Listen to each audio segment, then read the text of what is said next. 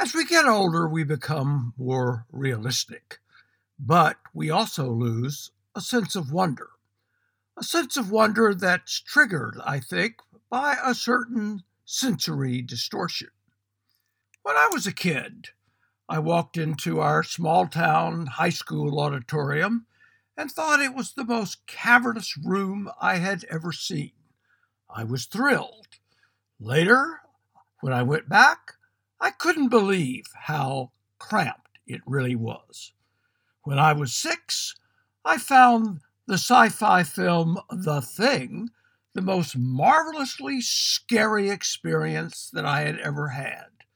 Later, when I saw it in middle age, I laughed at how hokey it was and how poor were its production values.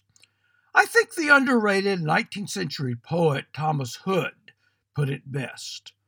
I remember, I remember the fir trees, dark and high. I used to think their slender tops were close against the sky. It was a childish fantasy, but now it's a little joy to know I'm farther off from heaven than when I was a boy. This is Tom McBride, and that's my perspective.